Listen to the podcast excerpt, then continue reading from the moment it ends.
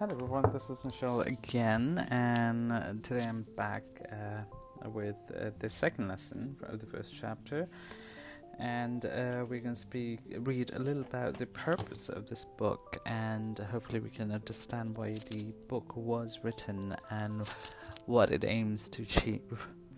Um, and uh, without further ado, I'm going to just read it, and hopefully you can bear with me.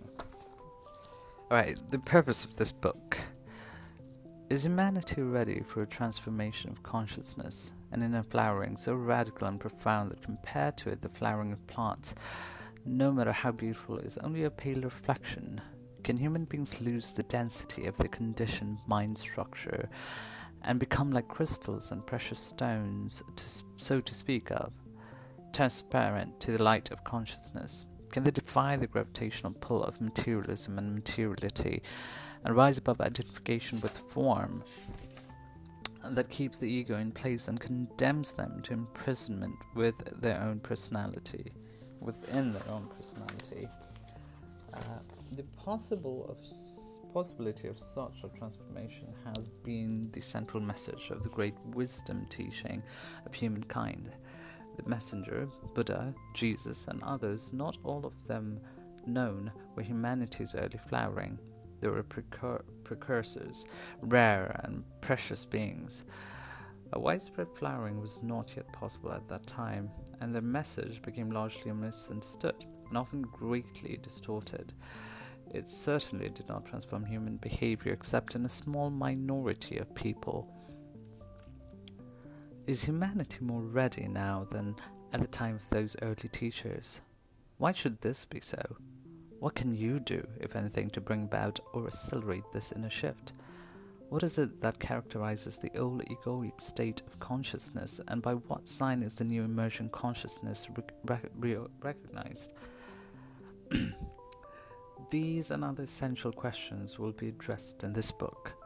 More important, this book itself is a transformational device that has come out of the arising new con- consciousness. The ideas of, and concepts presented here may be important, but they are secondary. They're no more than signposts pointing towards awakening. As you read, a shift takes place within you. This book's main purpose is not to add new information or belief to your mind or try to convince you of anything but to bring about a shift in consciousness, that is to say, to awaken. In that sense, this book is not interesting. Interesting means you can keep your distance, play around with the ideas and concepts in your mind, agree or disagree. This book is about you. It will change your state of consciousness, or it will be meaningless. It can only awaken those who are ready, not everyone is ready yet, but many are. And with each person awakens, the momentum in the collective consciousness grows. It becomes easier for others. If you don't know what awakening means, read on. Uh, you listen on. Only by awakening can you know the true meaning of process, which is uh, of the word. I'm sorry. I'm going to repeat that again. Only by awakening can you know the true meaning of that word. A glimpse is enough to initiate the awakening process, which is irre- irreversible. For some, the glimpse will come while reading this book. For many others who may not even have realized it, the process has already begun. This book will help them recognize it. For some, it may have begun through loss or suffering.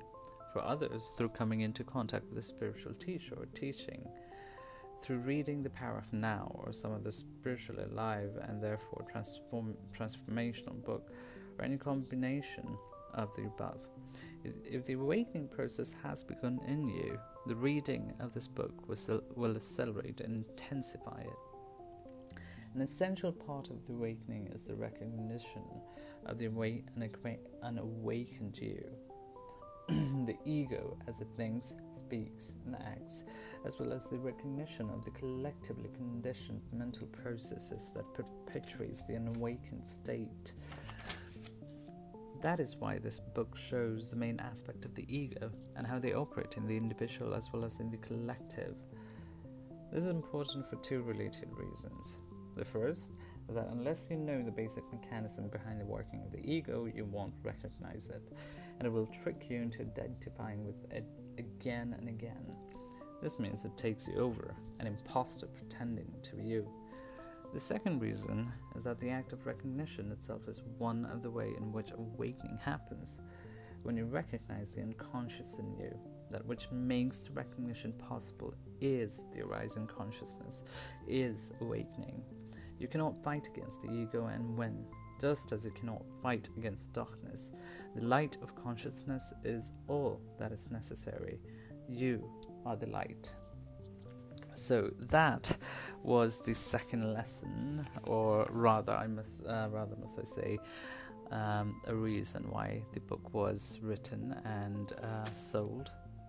Uh, it's basically a teaching. It's uh, it's to awaken and start that awakening within the uh, crowd, within the population, within this planet, because we're quite advanced. We're no longer bound by uh, the ideas and social dogmas, and you know, a lot of people have uh, within this century and within this uh, decade uh, understood, you know, where we as a humankind and humanity stand. And uh, this, I think, is the time where a lot of generation, you know, the entire generation, you know, new generation has opened up to the thought of questioning and understanding and seeking the answer and that brings that shift in people and in in the mass so hopefully this book can do that. Uh, for now, that is the lesson or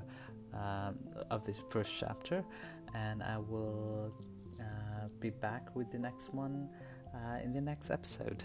Till then, take care. Bye.